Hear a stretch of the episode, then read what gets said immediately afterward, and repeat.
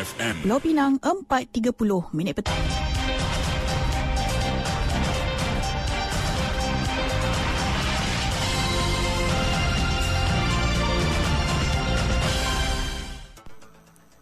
Warta Mutiara bersama Hamizah Mansor. Assalamualaikum dan salam Malaysia Madani.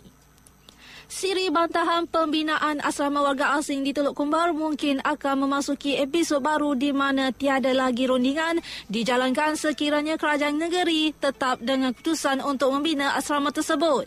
Pengerusi Jawatan Kuasa Bertindak Bantahan Pembinaan Asrama Warga Asing di Teluk Kumbar, Profesor Doktor Muhammad Idris Saleh berkata, perjumpaan kedua jawatan kuasa tersebut bersama Ketua Menteri Chow Kon Yeow akan dijalankan Jumaat ini bagi mendapatkan pendirian kerajaan negeri berkaitan pembinaan asrama itu. Selain itu, beliau telah menggunakan jalan diplomasi dan rundingan bersama dengan kerajaan negeri bagi menyuarakan bantahan penduduk setempat.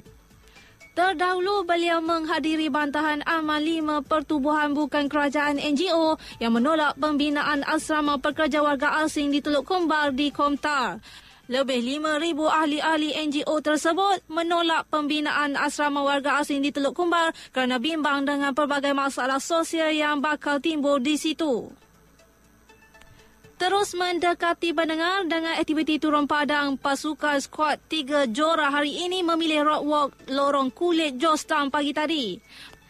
Penyampai radio segmen Geng Pagi Mutiara Amin Yusof berkata acara bulanan yang berkonsepkan santai itu dipenuhi dengan pelbagai aktiviti menyeronokkan untuk semua pendengar sambil menawarkan hadiah menarik untuk mereka yang bertuah. Mengulas lanjut pemilihan lokasi road walk Lorong Kulit kali ini kerana lokasinya yang strategi dan berdekatan dengan konti Mutiara F M. Tambahnya program ini dapat mengeratkan silaturahim selain memberikan informasi kepada masyarakat.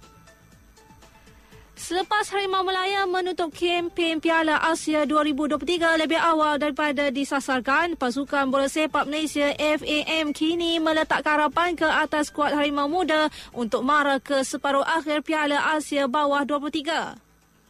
Kejohanan yang akan berlangsung di Doha, Qatar dari lima belas April hingga tiga Mei ini menyaksikan barisan pemain muda kebangsaan akan diterbangkan lebih awal ke negara Asia Barat itu bagi melakukan persiapan rapi merealisasikan sasaran berkenaan. Presiden F A M Datuk Hamidin Muhammad Amin berkata, bagi merealisasikan impian itu, pihaknya akan memastikan skuad bawah dua puluh tiga membuat persiapan terbaik termasuk mengharungi beberapa aksi persahabatan di luar negara. Katanya sekiranya berjaya menembusi slot empat terbaik, skuad bawah dua puluh tiga juga berpeluang merebut tiket ke Sukan Olimpik Paris dua ribu dua puluh empat pada Julai ini. Di Piala Asia bawah dua puluh tiga nanti, pasukan negara diletakkan dalam kumpulan D bersama Uzbekistan, Kuwait dan Vietnam. Dari sungai hingga ke segara, Palestin pasti merdeka. Sekian Warta Mutiara, berita disunting Phil Gabriel. Assalamualaikum, salam perpaduan dan salam Malaysia Madani.